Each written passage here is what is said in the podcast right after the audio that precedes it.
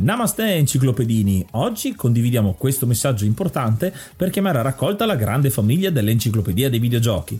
È passato ormai qualche anno dalla nascita del progetto e per continuare a creare contenuto abbiamo tanto bisogno di voi. Il computer con il quale realizziamo tutto il materiale dell'enciclopedia dei videogiochi, dal podcast alle grafiche, ai video, alle dirette, eccetera, dopo 12 anni di onorato e fedele servizio ci sta abbandonando con una rapidità preoccupante che ha reso quasi impossibile continuare a creare contenuti. Quindi, se volete, potete contribuire dandoci una mano andando su enciclopediadeivideogiochi.it e cliccando supporta il progetto. Ogni donazione ci permetterà di sostituire l'attrezzatura fondamentale e necessaria a tenere viva l'enciclopedia. Crediamo che l'unione faccia la forza ed in questo momento ne abbiamo proprio bisogno. Da 5 anni cerchiamo di regalare emozioni, condivisione, informazione su un tema a tutti noi tanto caro, i videogiochi. Grazie a voi potremo continuare a farlo senza il rischio di dover fermare tutto il nostro malgrado.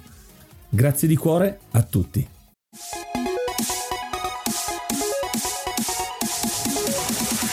Namaste, benvenuti ad un nuovo episodio dell'Enciclopedia dei Videogiochi. Io sono Ace. E io sono Yuga. Nel podcast di oggi parleremo di Keep Talking and Nobody Explodes. Ma prima di cominciare ad esplodere, parliamo di qualche news. Intanto io voglio ringraziare perché state allungando questa lista di birromani, di mecenate, eccetera, eccetera, sempre più lunga, sempre più bella. Io provo a farla, ma probabilmente dovrò in post-produzione andarla a allungare ancora di più. E quindi intanto vi citiamo tutti quanti quelli che ci hanno hanno donato una birra su coffee.com slash ed videogiochi trovate il link nella descrizione degli episodi e salutiamo Groll, Lobby Frontali, Shiny, Tierra Tammala, Alessio Drall, Stefano Laserra, Femix, Kay The Pianist e Raven Slayer e i mecenate Rick che ci sta anche ascoltando. Intanto che registriamo Coach Tevio, Ark e Vanak. Grazie a tutti quanti. Adesso abbiamo anche un obiettivo da raggiungere quindi insomma andate a fare una visitina e se avete un euro in più fate questa piccola donazione insomma per un grande progetto che sta diventando l'enciclopedia dei videogiochi. Dico grande perché ci tengo tantissimo. E se volete rimanere sempre aggiornati sulle novità nuove dell'enciclopedia dei videogiochi, potete seguirci su tutti i profili social, in particolare Instagram, dove ogni giorno escono delle reel, immagini nuove che parlano degli episodi che stiamo pubblicando e se volete invece far parte della discussione attiva della community di enciclopedia dei videogiochi, che anche quella è una famiglia a cui noi teniamo particolarmente particolarmente potete venirci a trovare sul gruppo Telegram t.me slash enciclopedia di videogiochi dove davvero ogni giorno ci sono un sacco di appassionati, gli argomenti sono spaziano dal videogioco al nerd più in generale, ai film, davvero c'è la possibilità di parlare e avere l'opinione di tutti, davvero siamo fieri anche di tutto questo. Tra l'altro abbiamo il Guessing Tuesday, abbiamo tantissime cose per tenervi anche belli attivi proprio sul gruppo se avete voglia di saltare lì. E anche vi possiamo citare il fatto fatto che avete tantissimi modi per poterci contattare direttamente, non solo Telegram, ma potete mandarci dei vocali direttamente su enciclopedia dei videogiochi.it. Basta cliccare uno dei tanti link che sono lì dentro, però li abbiamo organizzati abbastanza facilmente in modo che siano trovabili. E un'altra cosa, ci tengo, visto che questo episodio esce dopo il Nerd Show, se ci avete visto di persona, mi raccomando, taggateci perché ci fa tanto piacere far crescere questa community anche finalmente dal vivo e vi annunceremo insomma quando saremo ospiti e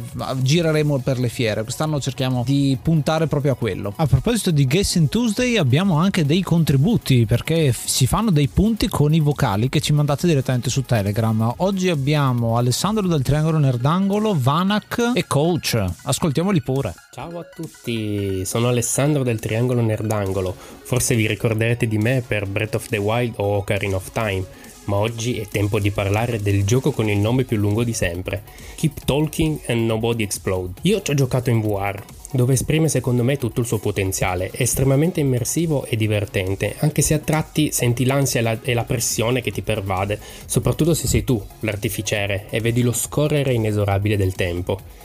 Il gioco va sicuramente giocato con una persona di cui vi fidiate, quindi con grande complicità e affiatamento, altrimenti diventa un rovina amicizia. Ma la cosa che mi piace di più è che rompe gli schemi del videogioco canonico, portandoti effettivamente il gameplay al di fuori della console, rompendo gli schemi, un po' come la quarta parete per il cinema. Quindi il mio consiglio è quello di provarlo almeno una volta e sicuramente ne, rimarrete entusiasti. Ciao a tutti ancora, ciao agli ascoltatori e soprattutto a Ace e Yuga. La mia breve ma intensa esperienza con questo gioco, che risale a qualche anno fa, mi ricorda che ci sono diversi modi di intendere il cooperativo. Negli anni 90 soprattutto il cooperativo eh, riguardava la somma delle forze dei singoli partecipanti di una squadra per il raggiungimento del singolo obiettivo. Quindi se c'era uno comunque forte nella squadra è capace che si riusciva lo stesso ad arrivare alla fine del livello o a sconfiggere quel determinato boss, a prescindere se gli altri facevano bene il loro lavoro. Mentre oggi, soprattutto con questo gioco, questo gioco ci insegna che è necessario che ognuna delle due persone faccia bene il proprio lavoro, chi deve mettere le mani sulla bomba e chi deve solamente guardare il manuale, perché se uno dei due non fa bene il suo lavoro, comunque l'altro non può riuscire nell'intento di disinnescare la bomba. Quindi è un concetto a suo modo rivoluzionario, perlomeno distingue il concetto di cooperativo nel vero senso della parola. Ciao! Keep talking and nobody explodes. Non ci ho ancora giocato, mi incuriosisce e non vedo l'ora di sentire la puntata di Enciclopedia dei videogiochi. E ora indossate i caschetti di protezione, le armature antiesplosivo, le pinzette per tagliare il filo rosso, ma prima ascoltiamoci un pezzo tratto dalla colonna sonora.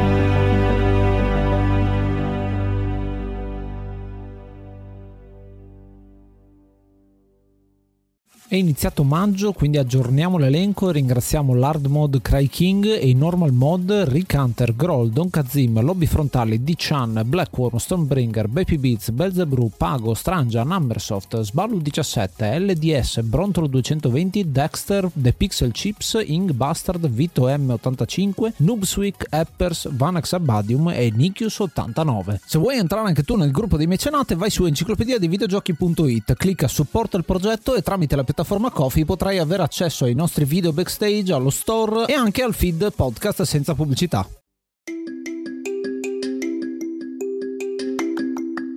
Il gioco di oggi è Keep Talking and Nobody Explodes, un gioco del 2015 sviluppato e pubblicato da Steel Crate Games ed è uscito inizialmente per Microsoft Windows, sistemi Microsoft, per sistemi Macintosh e poi per Android e è anche stato fatto un porting successivamente per PlayStation 4 ed è un puzzle game dalla storia molto interessante perché il gioco è pubblicato ufficialmente nel 2015 però gli sviluppatori in realtà l'hanno creato già l'anno precedente hanno avuto un'intuizione al Global Game Jam 2014, dove grazie a dei kit dell'Oculus Rift che avevano a disposizione per creare un gioco un po' come quelle gare in cui devi sviluppare un gioco entro la fine della fiera, avevano fatto un gioco sempre con il VR tipo giostra su binari, uno shooter che era stato molto apprezzato, ma hanno fatto un passetto in più perché è anche intelligente a loro modo, perché hanno visto le persone che provavano l'Oculus Rift e si divertivano mentre gli altri dovevano aspettare in coda e si sono detti ma perché solo uno deve divertirsi in questo modo? E allora hanno pensato a vari modi per inglobare più giocatori nella stessa partita senza far utilizzare a tutti il visore e hanno creato la prima idea di Keep Talking and Nobody Explodes, che in soldoni è un simulatore di disinnescatore di bombe in cui un personaggio fa quello che effettivamente deve disinnescare la bomba e ha l'Oculus, mentre il secondo giocatore o giocatori si occupa di leggere il manuale come se fosse all'interno della camionetta della squadra artificieri e deve guidare il compagno in modo che più persone possano divertirsi nello stesso momento. La cosa particolare di Steel Crate Games, che sono uno studio canadese, che sono in quattro in tutto, esclusa la ragazza che si chiama Taranè, che è quella che fa le comunicazioni, quindi tutta la parte di operation, di comunicazione, di marketing anche di quello che è il gioco. Gli sviluppatori sono solo tre, tre persone che si sono messi lì, tre canadesi che hanno deciso di creare questo titolo, come ha spiegato Yuga, in maniera molto indie. Hanno tutti e tre un passato con piccole aziende, poi hanno deciso di mettersi full indie, come dicono loro, creando questo titolo, che è l'unico titolo che hanno all'attivo al momento e che però ha preso d'assalto quello che è il mondo indie nel 2015. Il gioco appunto, soprattutto nel 2016, inizio 2016, comincia a diventare molto popolare grazie ai vari gameplay che escono. Non solo questo gioco è, come ha detto Yuga, per Oculus Rift, ma si può giocare anche senza. Però la cosa che ha stupito tutti quanti è proprio questa cooperatività ed è una cooperatività asimmetrica in cui una persona fa una cosa e l'altra persona fa un'altra cosa e sono complementari questi due lavori. Non puoi giocarlo da solo, o meglio, puoi giocarlo da solo, ma il tempo che ti viene dato a disposizione per disinnescare queste bombe è troppo poco e non c'è lo stesso divertimento, ecco. Diciamo che c'è un approccio che mi è sempre piaciuto di quella che è la gestalt, cioè che il risultato finale sia di più della somma delle parti, che è un concetto molto bello che in questo gioco traspare da ogni poro. A proposito di gameplay con il quale il gioco è diventato famoso, è stato anche il primo banco di prova degli stessi sviluppatori, perché dopo aver realizzato durante questa Global Game Jam la prima versione molto indie del gioco, hanno condiviso il loro gameplay su YouTube e proprio grazie alla community, al feedback della convention stessa, si sono decisi, come diceva Ace, a fare il passetto in più e dedicarsi a fare un gioco completo. Piaciuto così tanto che è stato successivamente, come detto, anche importato su sistemi mobile e addirittura nella versione per PlayStation 4. Un gioco riconosciuto nel mondo dei videogiochi, partita da un'idea di inclusione dei videogiocatori. È un gioco molto sociale, tra l'altro, perché la comunicazione che sta tra quello che sta disinnescando la, la bomba, quindi il braccio in un certo senso, e quello che è il cervello che gli dà le istruzioni, deve essere molto attiva. Ha quel senso da Pictionary, da quei giochi party game dove giochi a coppie o comunque giochi a squadre, non solo Pictionary,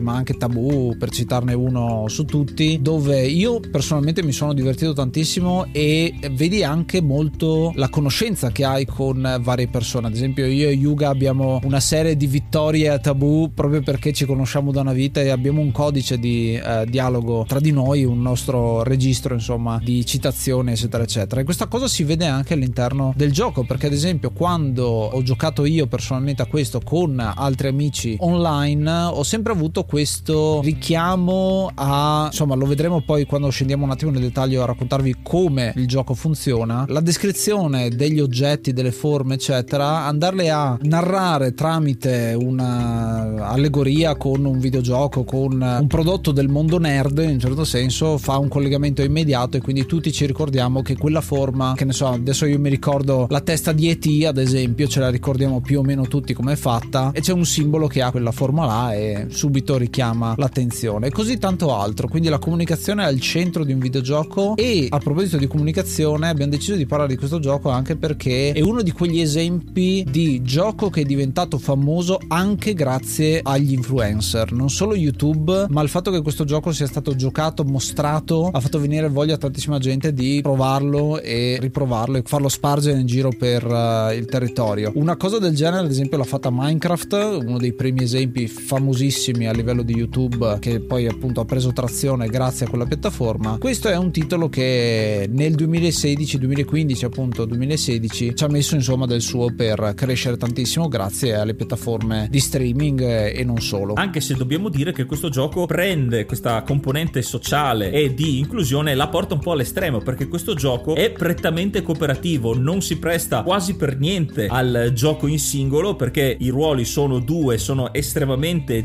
distinti. Le regole sarebbero che uno non può vedere quello che fa l'altro, ma devono solo comunicare via audio. Giocare con tutto il materiale di fronte, sia con il visore che anche con il manuale, è astruso, non ci riuscirebbe proprio co- fisicamente con il tempo a riuscire a studiarsi tutto e fare le cose in game. È studiato proprio così, è appunto una piccola estremizzazione del gameplay, ma in questo caso sfruttando al massimo questa idea è proprio il punto forte. Quindi anche gli influencer che diceva Ace si sono dovuti unire o comunque collaborare fra loro con amici per portare su schermo e all'audience, al pubblico, il gameplay nella sua interezza. Cosa che tante volte è un rischio perché molti giocatori, soprattutto nell'epoca adesso social dove non serve praticamente uscire di casa per socializzare, sono tanti giocatori che giocano in singolo, i vari long play, let's play e gli stessi influencer. Questo fa un saltino in più per portare fisicamente o almeno con l'audio le persone vicine. E un'altra cosa per cui questo gioco è da apprezzare apprezzare è proprio quello di uscire da quello che è il semplice videogioco. Ne abbiamo parlato già altre volte quando, che ne so, abbiamo parlato dell'ARG che c'era durante The Binding of Isaac, dove la gente fisicamente è andata a scavare per trovare una statuetta che gli ha dato delle informazioni da mettere nel gioco e così tanto altro. Anche lo stesso Minecraft che abbiamo appena citato ti invoglia, o almeno una volta lo faceva, ti invogliava ad uscire e cercare sulla Wikipedia alcune informazioni, sempre all'interno del, del mondo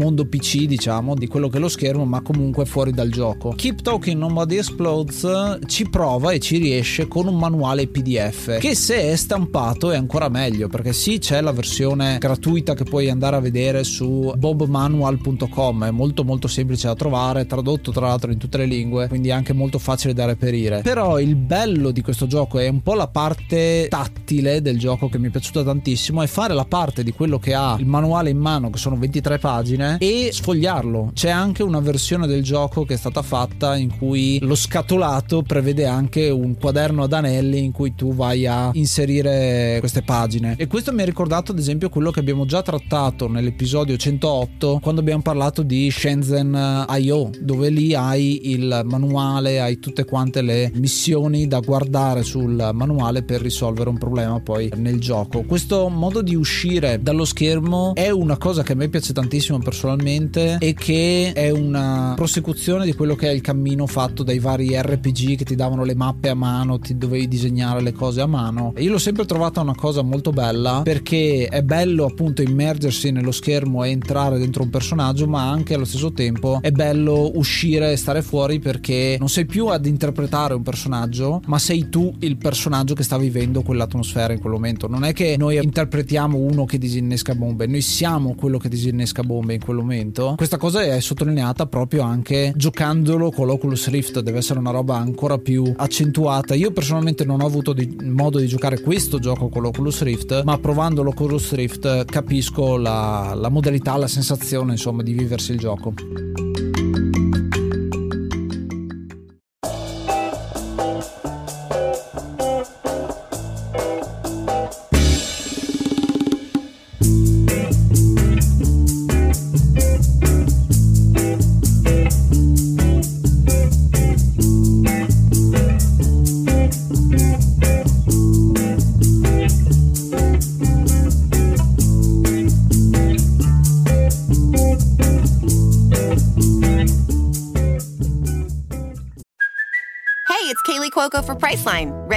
happy place for a happy price? Well, why didn't you say so? Just download the Priceline app right now and save up to 60% on hotels. So, whether it's Cousin Kevin's Kazoo concert in Kansas City, go Kevin, or Becky's Bachelorette Bash in Bermuda, you never have to miss a trip ever again. So, download the Priceline app today. Your savings are waiting.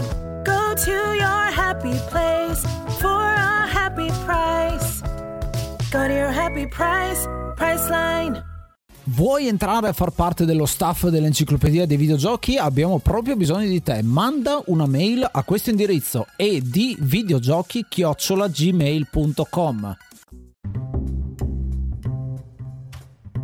Questo gioco, essendo un simulatore, non ha una trama vera e propria, anche se sul manuale dell'esperto c'è un eh, intro di benvenuto dove ci danno il benvenuto nel mondo del disinnescare bombe. Ci dicono di studiare bene questo manuale perché la nostra sorte dipenderà proprio da questo e ogni errore sarà fondamentale per decretare il nostro avanzamento nei vari livelli. Viene trattato con molta leggerezza e ironia, appunto perché stiamo parlando comunque di una tematica di una bomba che sta per esplodere, però questo gioco non perde tempo a renderlo verosimile. Sappiamo che è un gioco, è un simulatore e siamo qui per divertirci, soprattutto per sfruttare le fasi comiche e di mancata comunicazione che molto spesso succedono, soprattutto a giocatori alle prime armi che sperimentano questo gioco. Mi ricordo quando l'abbiamo fatto io e Ace che inizialmente, anche perché il gioco fa effettivamente leva su alcune parole, alcuni codici che possono trarre in inganno entrambi i giocatori, però questo gioco è appunto fatto per divertirsi. Lo scopo del gioco gioco è questo. I due giocatori sono il disinnescatore e l'esperto. Il disinnescatore avrà con l'Oculus o comunque a schermo la visione di questa valigetta bomba con 12 posizioni in cui potranno esserci al massimo 11 moduli da disinnescare e saranno ognuno indipendente fra di loro, non ci sarà un ordine preciso per poter disinnescare e con l'aiuto dell'esperto alla radio per simulare appunto un classico atto di disinnescare dovrà dire cosa vede, farsi capire dall'esperto, l'esperto sul manuale dovrà vedere tanto di che modulo si tratta perché non vedendolo deve anche capirlo in base alle parole e fare delle domande per capire questo modulo che ordine ha, che simboli ha, come vedremo più nel dettaglio e dare la risposta esatta in modo che il disinnescatore faccia le azioni corrette. E la cosa che ho trovato già molto interessante di per sé, già dal punto iniziale, dal punto di vista del disinnescatore, è che noi questa valigetta l'abbiamo su un tavolo ma possiamo prenderla e esaminarla come succede in altri giochi. Io prendo sempre l'esempio di Resident Evil dove possiamo prendere un oggetto e girarlo per esaminarlo. In questo caso è fondamentale perché fa scattare un po' il pensiero laterale, perché noi abbiamo i moduli di fronte a noi, ma se noi giriamo la valigetta, questa valigetta ha magari dei codici sul lato o delle parole nascoste e quindi bisogna già aguzzare da qualche input in più, il manuale dà un piccolo suggerimento, ma la prima scoperta del poter girare e vedere che effettivamente ci sono delle informazioni da scoprire e utilizzare, cui non sappiamo ancora cosa fanno effettivamente, è molto stimolante. Benvenuto nel pericoloso e stimolante mondo del disinnesco bombe. Questo recita il manuale appunto rivolto all'esperto e comincia poi a parlare della bomba in generale con questo frontellato, già ti dà dei termini da usare perché non potendo vedere la bomba devi essere bravo a comunicare al disinnescatore appunto i, i comandi giusti perché Yuga dice giustamente pensiero laterale il fatto di girare la bomba ma poi se sei dal lato sbagliato e ti sei dimenticato qualcosa diventa più difficile. Questi moduli sono abbastanza, sono 7, 8, poi man mano che si va avanti comincia a diventare più complesso le tipologie. Cominciamo a vederli insomma. Il primo che mi viene in mente è quello dei cavi. Vi leggo anche la parte del manuale che mi piace molto, quel testo che in realtà non serve a niente ma fa colore, ecco. I cavi sono la linfa vitale dell'elettronica. Aspetta, no, è l'elettricità è la linfa vitale. I cavi sono più che altro le arterie oppure le vene. Vabbè, dai, non importa. E poi parte la descrizione di quello che è il modulo cavi. In questo modulo c'è un quadrato, appunto, che è la dimensione del modulo, una banda a sinistra, una banda a destra e dei cavi che passano da una parte all'altra. A seconda del numero, il colore e come vengono disposti questi cavi, bisogna tagliare il cavo. La cosa più semplice che ci viene in mente quando pensiamo al disinnescare una bomba. Però ovviamente bisogna capirlo. C'è una tabella che ti spiega a seconda del numero di cavi e della posizione quali sono tutte quante le possibili soluzioni. Non c'è una soluzione univoca, quindi non è che se c'è un cavo bianco devi tagliare il rosso per forza, ma poi va a dipendere da tantissimi altri fattori, compresi anche quelli esterni, perché a volte bisogna vedere se ci sono dei modificatori, poi parleremo anche di quelli sull'intera valigetta. Un altro modulo molto semplice, ma che ho scoperto essere molto più complicato di quello che sembra, soprattutto quando si sta dalla parte dell'esperto, è il modulo dove c'è un grosso pulsante, il classico pulsante rosso per l'allarme di emergenza, che sulla base è molto semplice, è solo un pulsante con una piccola barra laterale. Però guardando il manuale, in effetti, e qui il gioco, come anticipavo prima, fa degli scherzi e ti mette in difficoltà in maniera molto astuta, perché l'esperto dovrà anche chiedere al disinnescatore come il pulsante, il colore, il testo e inizialmente, ad esempio, leggendo, leggendo adesso dal manuale, dice se è, questa, è un pulsante di questo tipo, tenerlo premuto e passare alla sezione rilasciare il pulsante, che però è il paragrafo sotto. Quindi intanto avremmo iniziato, avremmo fatto premere il pulsante al disinnescatore e velocemente dovremmo andare sotto, almeno per le prime partite, perché questo qua è un po' un colpo di scena, andare a vedere effettivamente cosa c'è da fare. Magari faremo troppo lentamente e quindi faremo saltare il modulo. Questo per far notare che con delle idee molto semplici sanno essere, mettere in difficoltà, essere subdoli, ma e questo fa parte anche della sfida che c'è nel gioco e ovviamente metterà in difficoltà i giocatori creando delle situazioni molto divertenti. Sì, ad esempio queste situazioni divertenti io ce le ho avute col modulo dei tasterino, ci sono quattro pulsanti da premere e bisogna capire l'ordine. Questo ordine è deciso da una tabella, quindi sono semplicemente messi in ordine su una delle pagine, però i simboli che sono all'interno di ogni singolo tasto sono molto diversi dal eh, normale, assomigliano a delle lettere e si assomigliano anche un po' tra di loro, quindi ad esempio per farvi degli esempi banali c'è una stellina e se io ti dico stellina tu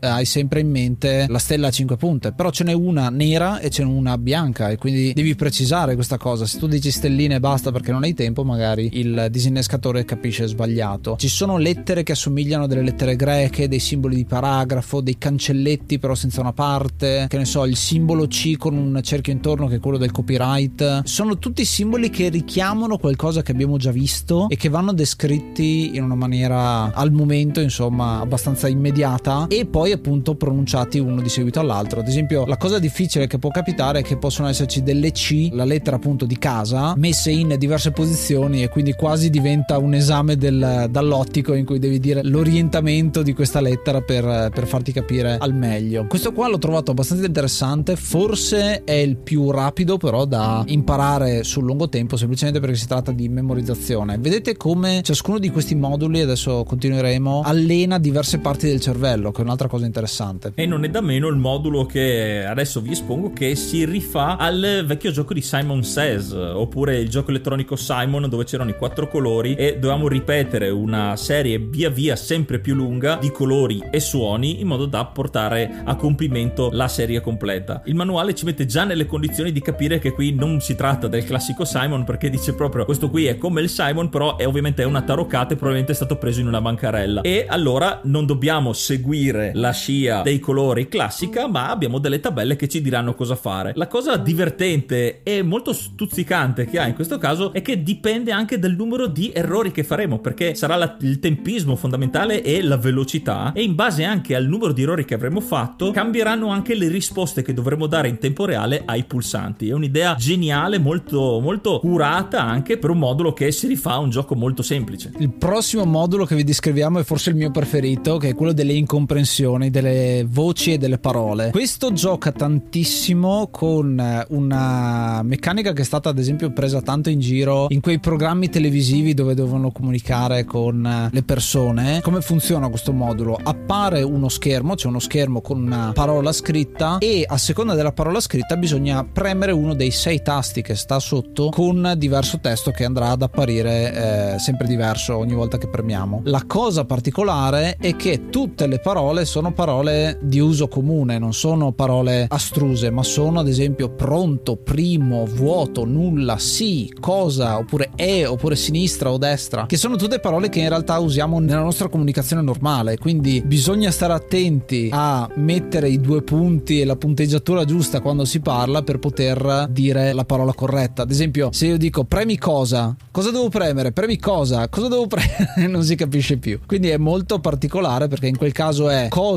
è un tasto, ma c'è anche cosa con il punto di domanda, oppure c'è e con la H, senza H, eccetera, eccetera. Abbastanza tosto da trovare e ovviamente poi c'è anche una versione più complicata dove c'è un altro step in cui bisogna vedere quali di queste parole non è ancora uscita, che è molto particolare e gioca ancora di più sul metterti in difficoltà, ecco. Un altro dei moduli che mi ha messo molto in difficoltà e che ricorda in un certo senso una delle fatiche di Ercole però fatte nel cartone di Asterix, dove lo mandavano ovunque per cercare un formulario, è il modulo del memory, che di base è molto semplice, c'è un display che fa vedere un numero, sotto ci saranno quattro tasti con altrettanti numeri e dovremo premere il tasto giusto in una serie di 4 o 5, solo che ogni volta che sbaglieremo la serie verrà resettata e si dovrà ripartire da capo. Il manuale complica le cose perché non è semplicemente magari c'è il display numero 1 e bisogna premere il tasto 1, ma cambiano proprio le definizioni dei tasti. Può essere il primo pulsante, il pulsante con scritto sopra questo, ma anche riferimento a step precedenti. Magari se nel primo step avevamo premuto il secondo tasto, nello stage 4 ti dicono il tasto che avevi premuto dopo lo stage 1. Ti fanno ti mettono in una condizione di confusione via via che gli step aumentano. E l'ho trovato anche qui molto molto geniale la partenza in realtà semplice. Quindi ci si adagia magari con i primi due step, dal terzo comincia invece a doversi ricordare quello che si è fatto prima, generando cose divertentissime. Un altro modo per uh, giocare con questo gioco è il gioco che gioca con te e ti prende un po' in giro è il fattore tempo inteso come tempo percepito. Infatti quando ci sono questi moduli qua è sempre meglio affrontarli prima, ovvero il modulo del codice Morse, cioè ci sarà un codice Morse a ripetizione che darà una parola e, questa, e a questa parola corrisponde una frequenza che appunto è la risposta da dare, la frequenza in, eh, in megahertz, insomma, quindi abbastanza alla, se vogliamo chiamarla così, Metal Gear Solid da trovare la frequenza radio. Questa parola però se uno ha un po' di fretta fa fatica a distinguere quello che è il punto dalla linea e quindi può essere mal interpretata e molte di queste parole si sovrappongono diciamo come spelling e quindi è abbastanza difficile, ad esempio c'è pelle e c'è pollo che sono abbastanza simili, scritte con il linguaggio Morse, se uno non sta attento rischia di perdersi quando sta finendo una lettera e inizia un'altra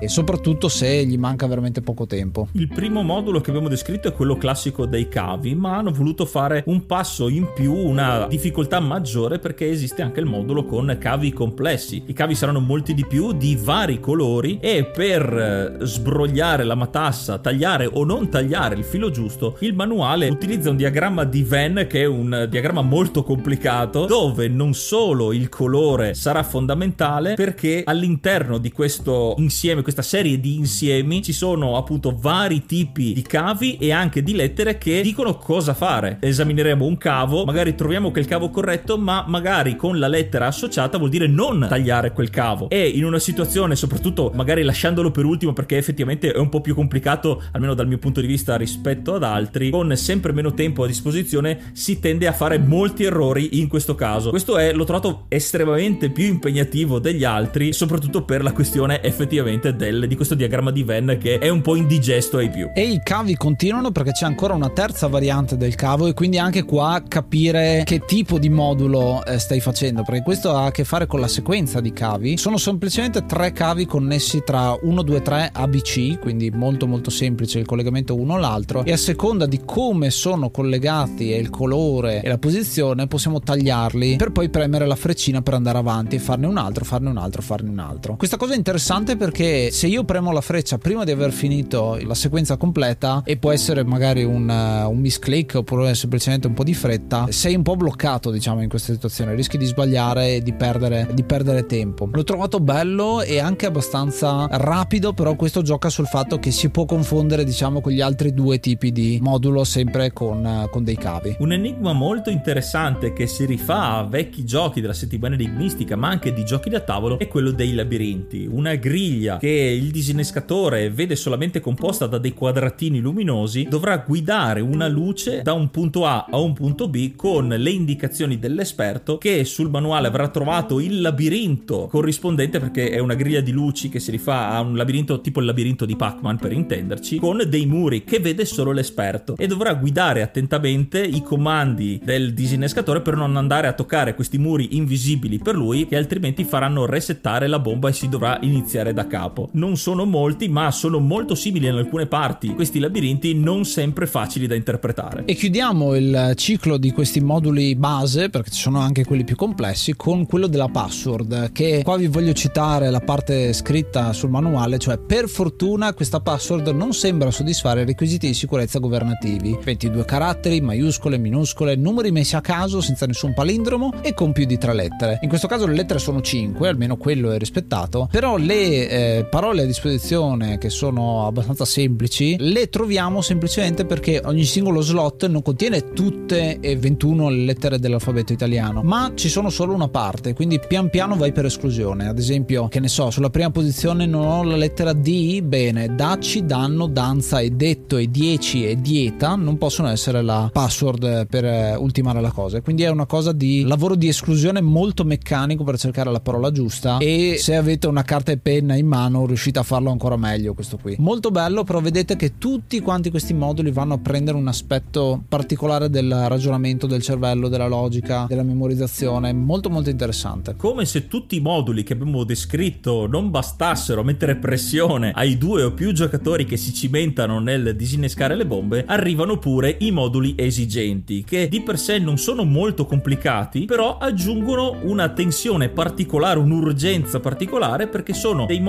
come detto semplici ma che vanno attivati ciclicamente. Bisogna sempre tenerli d'occhio in determinate condizioni. Dovranno essere gestiti altrimenti manderemo a monte tutto il lavoro fatto finora. Faccio l'esempio del primo che è il, lo sfogo del gas. C'è questo piccolo display dove ogni tanto verrà fuori una domanda e noi semplicemente dovremo rispondere S per sì o N per no. E ci sarà un piccolo timer a indicare quanto tempo avremo per rispondere. Solo che questo modulo non sarà sempre no- sotto i nostri occhi. E allora il disinnescatore ogni tanto dovrà dare un occhio se questo modulo si è attivato e rispondere subito per resettare il timer o comunque metterlo a tacere. È una cosa che ho trovato molto nervante perché soprattutto nei moduli normali più complicati dove si cerca già difficilmente di capirsi bisogna stare anche all'occhio ogni tanto di guardare che non si sia attivato questo ciclicamente che potrebbe appunto far esplodere la bomba da zero. E questo girare per la bomba, perché uno dice ok faccio il modulo, mi concentro su quello, in realtà appunto questo voler farti girare la bomba c'entra anche con quelli che sono i vari modificatori di cui vi abbiamo parlato prima, che sono delle etichette e quindi ad esempio hai delle sigle, quasi delle targhe che vi vanno a modificare alcuni di questi, di questi enigmi, appunto se c'è questo indicatore allora segui queste altre le- regole, per farvi un esempio base, così come la presenza di batterie e qua appunto la descrizione tra una batteria AA o stilo rispetto a una batteria D che sono quelle ciccione diventa appunto un altro modo per comunicare. E forse la cosa più complicata sono le porte perché ci sono anche delle porte disegnate intese come porte del computer e capire la differenza tra una porta parallela, una porta seriale o una porta DVI è abbastanza difficile da fare e da descrivere perché non è così diretto insomma. Anzi se sai quelle sigle insomma che ho dato prima come è fatta altrimenti devi descrivere che la porta DVI è quella che ha i quadretti da una parte e il meno dall'altra e ha le due viti da una parte e dall'altra rischiando poi un po' di confusione. Tutti questi sono modi per complicare il gioco e renderlo più interessante e qua stiamo parlando semplicemente del gioco base. Perché per come è stato realizzato il gioco parlavamo all'inizio del fatto che hanno costruito un'architettura per creare questo titolo. In un certo senso all'inizio volevano mettere la generazione procedurale di questi moduli sulle valigette mentre poi si è deciso in una specie di story mode. Ma questa architettura è rimasta e quindi c'è il kit di sviluppo cosa che ha dato molta molta molto spazio a creatori di mod. Infatti ci sono tantissimi moduli già solo qua ne conto una cinquantina di moduli base più altri 50 di moduli nidi appunto quelli da tenere d'occhio mentre stai facendo un modulo con un enigma. E questo ha reso il gioco molto più complesso. Ci sono delle, degli schemi in cui si stanno inventando delle bombe sempre più grandi perché tra l'altro il limite del gioco base è di avere la valigetta con appunto 6 moduli davanti e 6 moduli dietro. Mentre nelle versioni moddate puoi avere delle bombe ancora più grandi quindi che ne so si sono inventati il Centurion che ha 100 moduli diversi da sbloccare e così tanti altri insomma per fare le versioni sempre più complicate in un gioco che diventa quasi un uh, ambiente di sviluppo interessante per poter allenare la mente.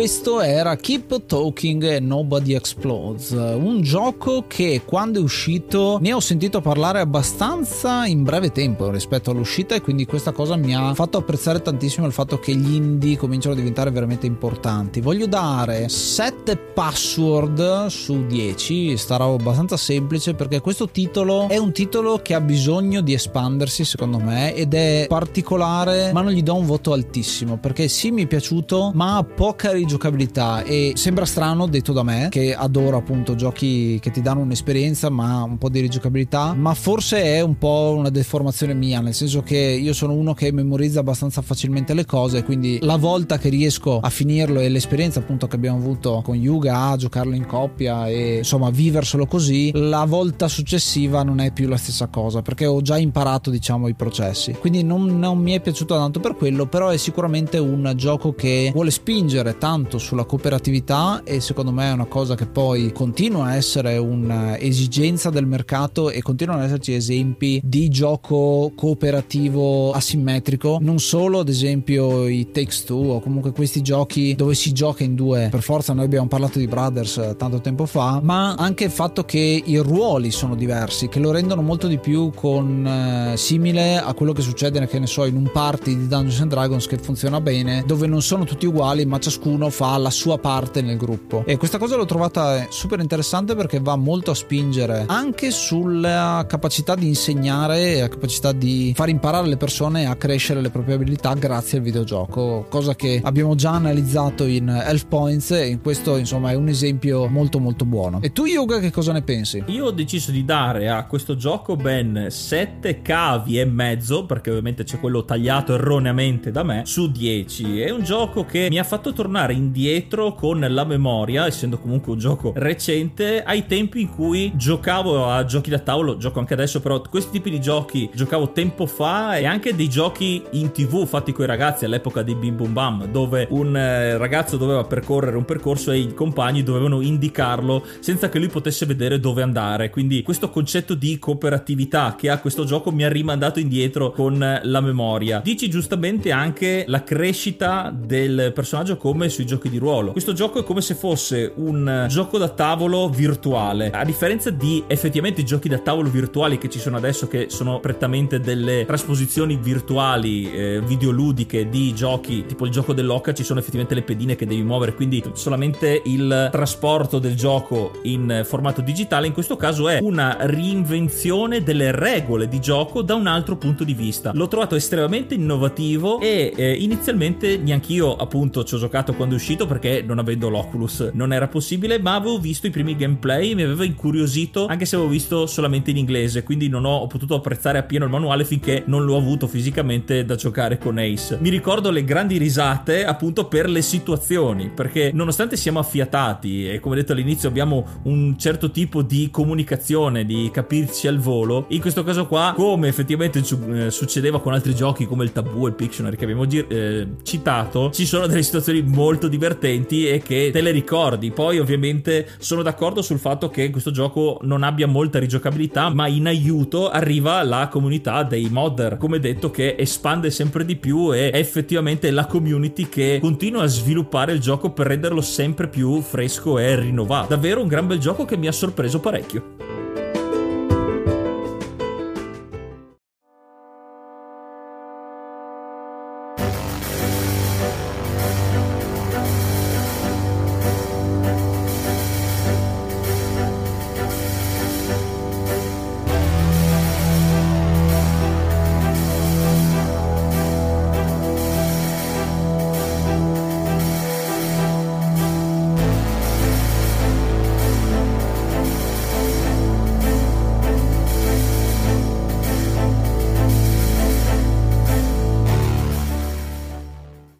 Anche per questo episodio è tutto. Noi come al solito vi ringraziamo per l'ascolto e vi ricordiamo, anzi vi chiediamo se avete giocato a questo gioco, come l'avete trovato e di farcelo sapere sulle nostre piattaforme social, mandandoci dei vocali, lasciandoci una recensione. Avete davvero una infinità di possibilità per interagire con noi, farci sapere cosa ne pensate sia degli episodi che trattiamo, ma anche delle più svariate richieste. Che giochi vorreste che venissero trattati nell'enciclopedia, stando attenti a quello che abbiamo già pubblicato ovviamente.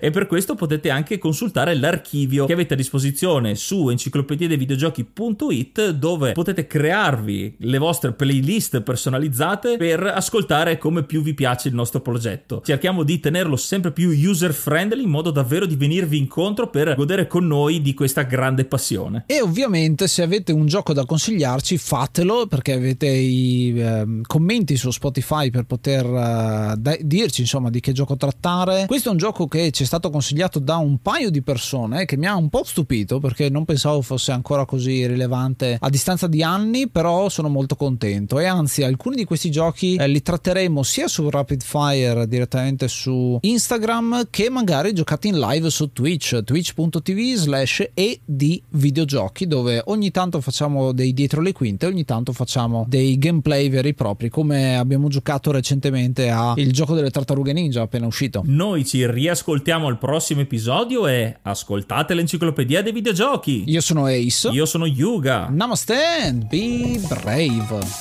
Bam,